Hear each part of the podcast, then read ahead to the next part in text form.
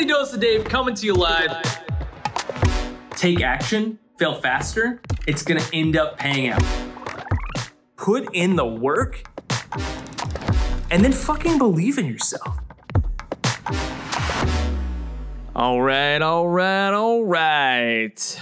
Uh, I'm just gonna tell you how we run our company. It's always like training camp. You know, training camp in football, training camp in baseball. When they show up, uh, every single person on the roster is up for conversation. So every year in training camp for football in the NFL, there are guys that get cut because they're old or they're not producing, right? You could bring in someone, pay them a ton of money, and then cut them in training camp because it didn't work out. Uh, this happens for uh, young guys too. They show up and they're like, hey, I'm trying to make the team, I'm trying to make the team, and they don't make it because they're not good enough. They're not trained up enough, they haven't worked out hard enough, or they're just, look, it's hard to play at an elite level.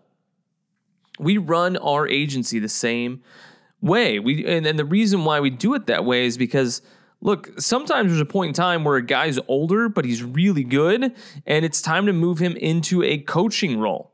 Uh, and so we have that. It's called going from being a producer to being a middle management uh, position, right? Like that's that's how this works.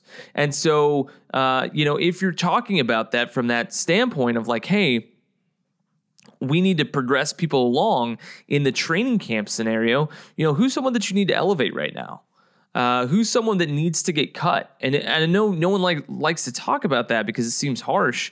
There are some people that may not be a good fit on your staff, and I've been more guilty of keeping people around longer, too long, in fact, and allowing them to be a suck on resources financially and on the company culture.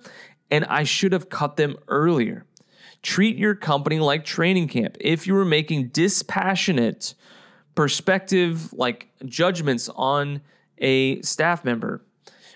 Where are they in the training camp hierarchy? And then this also helps you with raises. Like, look, very few times have our employees come to us and ask for raises. Usually we preempt them because uh, we can see who's a good employee and who's not.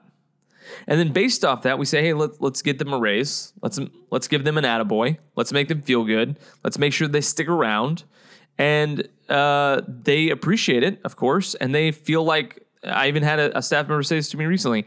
I love that I never have to come and ask you guys for a raise and fight for it. You guys are always fighting for me. Yeah, of course, of course, because whenever we have good employees, good team members who produce, we like to pay them more, and then we take money from people that aren't producing and give it to them.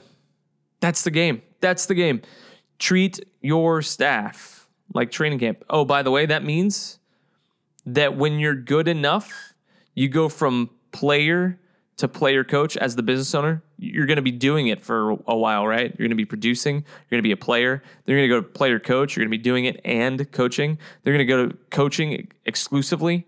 Then you're going to need to add some coaching staff around you, an assistant coach, a positions coach then eventually you're going to replace yourself with a head coach and you're going to be uh, the vice president of operations or the owner of the team who just makes sure that all the right people are in the right spots and you get their paychecks paid, but everybody else is actually responsible for producing the result. That's what you do. That's what you do.